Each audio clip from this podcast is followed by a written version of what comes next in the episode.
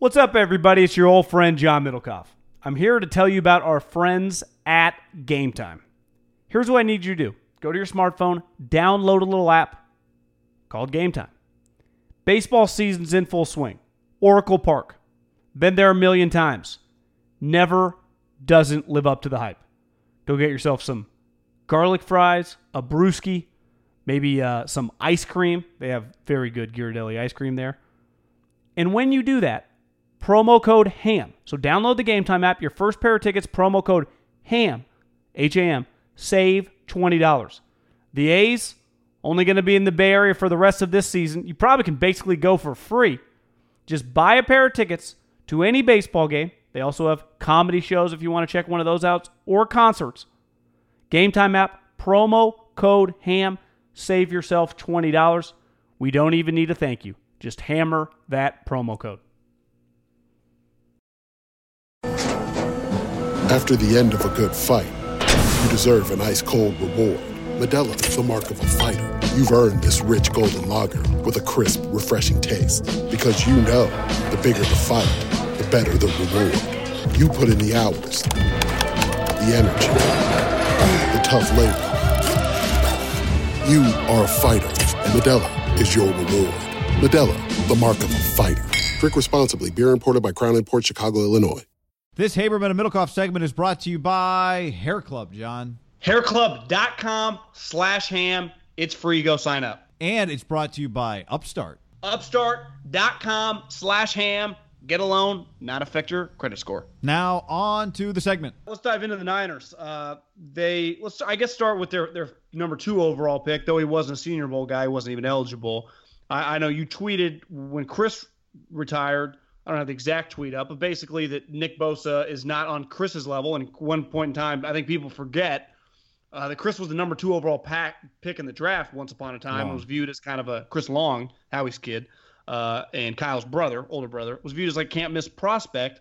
That's kind of the way Nick was viewed. At. I personally, I, I'm closer to you. I, I didn't evaluate Chris, but I'm not the biggest Nick Bosa guy relative to the recent, the Khalil Macks, the Von Millers, the hell, even Bradley Chubb last year. I, I don't think he's as good as him. Just and then we're talking the highest level guy when you take someone at two. Your thoughts on Nick Bosa?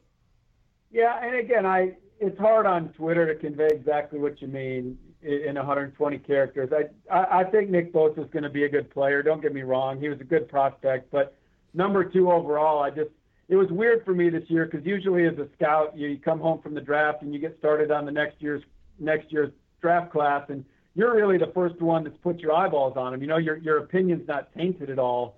Well, after the Senior Bowl this year, I got hired on to do a little work with ESPN as a draft analyst, and that was an awesome experience. But I had to I had to go back and you know circle the wagons on a bunch of these juniors that weren't eligible for the Senior Bowl for the draft. And the narrative had already been kind of set on Nick Bosa that he was just this can't miss guy and top five pick, you know, possible number one overall pick. And again, I put on the tape, I just didn't see that level of player. So I, I, I wasn't trying to, to knock Nick Bosa. That wasn't, that really wasn't the point. Is I really thought Chris Long was a great player coming out of college. Um, I, I put a, I put a, a massive grade on, on Chris Long. I think Belichick looked at me sideways a little bit um, after I stuck that big grade on him. But I, I thought they were similar players, and Chris has had a really good NFL career, but you know, individually, he, he'd only been to a couple Pro Bowls, so it's not like we're talking about Chris Long as a as a potential Hall of Famer. And I didn't see Nick Bosa at Chris's level. Um, just didn't see the twitch, didn't see the motor. Um, so I, so again, if Chris had the career he had, and I didn't think Nick was to that level, I just I thought, you know, for the number two overall pick, I thought that was a little rich. Do I think Nick's going to have a good career? Absolutely. Um, but I was just trying to make a, a player comparison, and, and I, I know it, it No, we upsets them. we love that. We love upsets- we love that here. I mean, all day long, baby. got got some Niners fans bent out of shape. I, I do think Nick will be a good player, but I, I just thought Chris was was a better player coming out of college. Well, yeah, and, and I mean, I've said it before. My experience in the draft room and stuff. When you have the last name, and obviously Chris did, and definitely Nick does, even more recent, right? Because Howie and Chris, there's a big separation. Nick has his brother Joey kicking ass and taking names, and is one of the best players in the league. You've spent a lot more time in draft rooms than me over the years. How much do you think that played a part just in the buzz around the league on this guy? Because the people that I trust in the league, a couple of my good buddies that were in no position to draft him, they really liked him. And guys that you know are right way more than they're wrong, and I'm just like I don't know, man, because I'm with you, Jim. I I think he's a good player, but the hype on him just felt a little strong. Did, did Joey and Joey's success, do you think, kind of add to the buzz around this player? Yeah, I think so. I, I do think so, and I you, you bring it all the way back to Chris Long. We had those conversations uh, when I was in New England. Is is he at his ceiling? You know, because he's, you know, Howie done such a good job training him with technique and hand use um, was okay. How much better can he get? Is he tapped out? Kind of like people think with Alabama players, they get coached so well in Tuscaloosa. What's their ceiling? So I think it was similar. You know, with with, uh, with Nick, he was so advanced with his hands, and that's how he beats blocks a lot. You know, it's just with technique and so the question is, you know, what's what's going to happen? And you know this, John. The, the, one of the biggest differences between NFL football and college football is offensive linemen know how to use their hands at the pro level, and, and the vast majority of them don't in college. So, um, what's going to happen to, to a guy like Nick when someone knows how to put their hands on him and lock him up? Is he still going to be able to win? So, um, but yeah, I mean, just talking to my friends around the league because I did, I made that call. Now, guys, am I am I seeing this right? Why why don't I think that you know see this guy as a top five, top ten pick, and uh, and most of the feedback I got was similar. That um, I think the mindset was there was a little bit of feeling that Nick might have had his foot one foot in the NFL from the time he got to Columbus, and you know just kind of biding his time till he got to the NFL. A, a little a little clowny like almost. Yeah, so that being the case, they think there you might see a better Nick Bosa as a pro, which I can't argue that if that's the yeah. theory. Um, I think the other theory was, um, you know, most people I talk to that I trust that are good evaluators that I didn't do Joey coming out, um, but guys that did Joey, um, most of them thought Joey was a better prospect. I, actually, all of them thought Joey was a better prospect. But the, the prevailing feeling was, you know, like you said, Joey's an elite player. Even if Nick doesn't reach where his brother's at, you're still getting a good player. So it's it was, you know, I don't know you hate calling it a, a safe pick, whatever it is. But um, I think there was some of that sentiment too. I mean, yeah, even if he doesn't get to Joey's level, he's still got a good player. Was there so, a, was there a clear cut guy after Kyler or a clear cut non quarterback number one to you? If it wasn't Nick, I thought it. Was, yeah, I thought it was Quinnen Williams. I, I thought he was the clear cut best player in the draft. Um, you know, I think the, the the ceiling on that kid is so high. Really you know, he's so hard to block because he's slippery and he's powerful. So he just you just don't know you don't know how he's going to attack you inside. And those guys are. I know this year's edge class got all the buzz, and and again it was a really good class. But it, you guys know this. It's getting the hardest guy to find on the football field is a guy that can get to the quarterback from the interior. So. Um, I think when you have a chance to take one, you take them, and I, I do. I think Quinnen's got a chance to be a special player. I mean, is it safe to say I, am a big believer in that just because I think the tackles in this league aren't that bad, where the guards and centers, for the most part, are pretty shitty.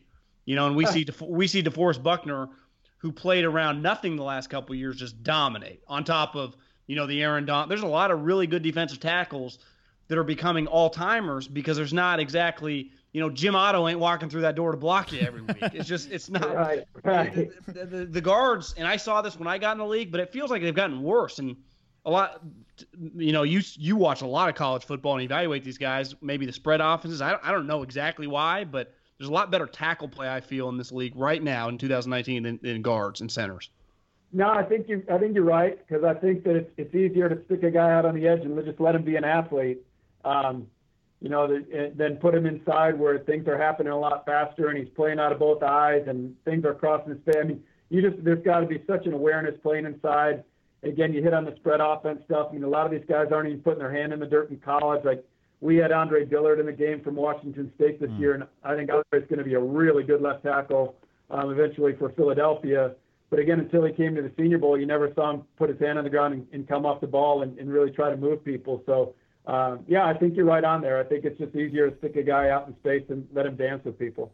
Seems like receivers a position when one goes in the draft, it's a position where there there becomes a run. This year it happened, but it happened after the second guy went a little later at the back end of the second round. We had N'Keal Harry go in the first round, who out here on the West Coast John and I have been talking about N'Keal Harry for three years. We love him.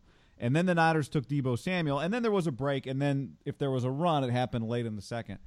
Deebo was at the Senior Bowl. Uh, what do you what do you think of Deebo Samuel? Uh, I really like him. I really like him. He, uh, you know, I was he got he had a, he started off his junior year really hot. I think he had five touchdowns in their first three games at South Carolina, and then you know had a pretty bad leg leg injury, which forced him to to come back this year for his senior year. And I went and saw them play Missouri um, in October sometime, and he looked heavy. He looked a little sluggish. He definitely didn't look back. Um, and then that that's the the value, you know, that's the lesson to scouts is that you always got to go back and, and watch late tape because when you go back to the late season stuff, Clemson um, really sticks out. He looked totally back. He had his juice back. He's really dynamic. Um, I thought he was the best guy with the ball in his hands in this year's draft. He's kind of got some running back ability with the ball. Um, thought he could play inside and outside. So I thought that was a great pick. I know, uh, you know, I, I thought there was teams there at the end of the first round that could have taken Deebo. Talking to guys leading up to it, um, mm. I thought that was a real possibility. And I'm just happy for Wes Welker because um, I ran into Wes this spring and, and he could not hide his affection for Deebo Samuel. So he uh, so Wes got his guy, and I was happy for him. I think Deebo's going to be a really good player for the Niners. I forgot that the 49ers had Wes Welker. I was like, God, the ta- yeah, I was like, God, yeah, he's yeah, on the Niners. The Johnny's still playing. Coach. He's here to take Wes's job. uh, no, well, how about the other? I guess wide receiver. I I remember watching this guy in like 2015, going, God, this guy's a really good zone runner as a running back at Tennessee. Then his career, you know, he quit Tennessee because they wouldn't move in receiver. Ends up at Baylor. Talk about the scouting process for Jalen Hurd and what you think of his prospects are in the league. Yeah, Jalen was a, really interesting case study. You, you you hit it on the head. I mean, here he was, six foot four, 240 pound running back in the SEC, and I would argue his tape was better than Derrick Henry's at running back um, when he was coming out. He definitely had better feet than Derrick and was more elusive.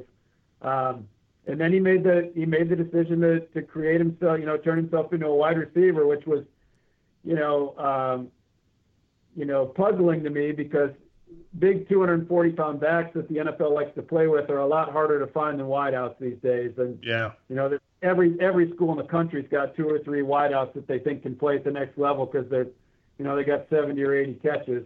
And uh, so for him to make that move, I thought was pretty curious.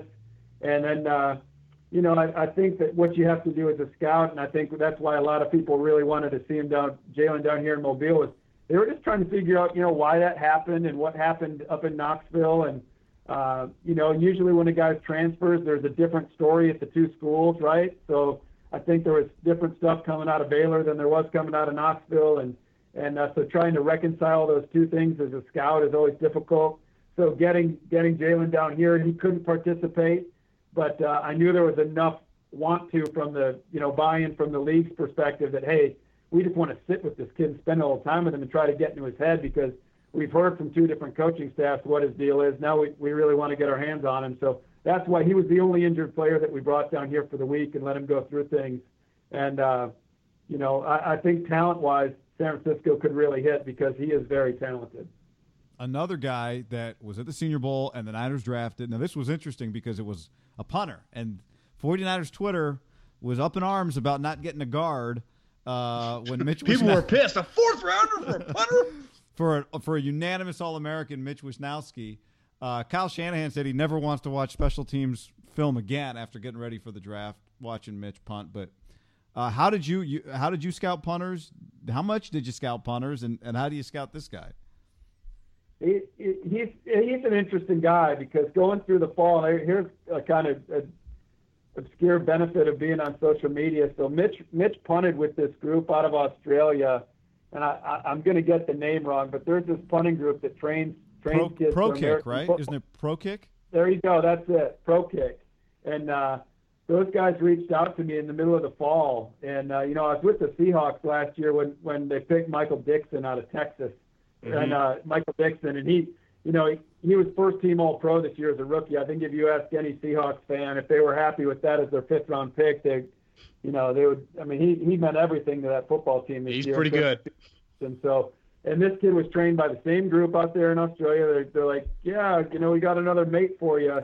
and uh, the cool thing about Dickson was when when we were in Seattle scouting him, um, you know, he he can hit so many different kinds of balls. Like he's got, you know, if you're a pitcher, he has a bunch of different pitches, and and Mitch can do a lot of the same stuff, and uh, really makes it hard for the fielder to return. And I know that like probably wasn't the most, you know, the pick that your the 49ers fan base got the most fired up about, but I think come Sundays uh, in the fall, they're going to be happy they have him because. And again, the other cool thing about Mitch is, and John, you know this as scouting specialist, sometimes they can, you know, they can be a little quirky and, and, and goofy. And, and Mitch just spending the week down here, like most Australian guys, like he is just a real dude. Like you could tell, like he's to get, he's to get with the program right away. The teammates are to like him. Um, he's he's got a really level head. I don't think you got to worry about this guy flaking out on you and uh, I think he's going to be their, their punter for a long, long time. He's a really cool kid. After the end of a good fight, you deserve an ice cold reward. Modelo is the mark of a fighter. You've earned this rich golden lager with a crisp, refreshing taste. Because you know, the bigger the fight, the better the reward. You put in the hours, the energy, the tough labor. You are a fighter, and Modelo is your reward. Modelo, the mark of a fighter. Drink responsibly. Beer imported by Crown Port Chicago, Illinois.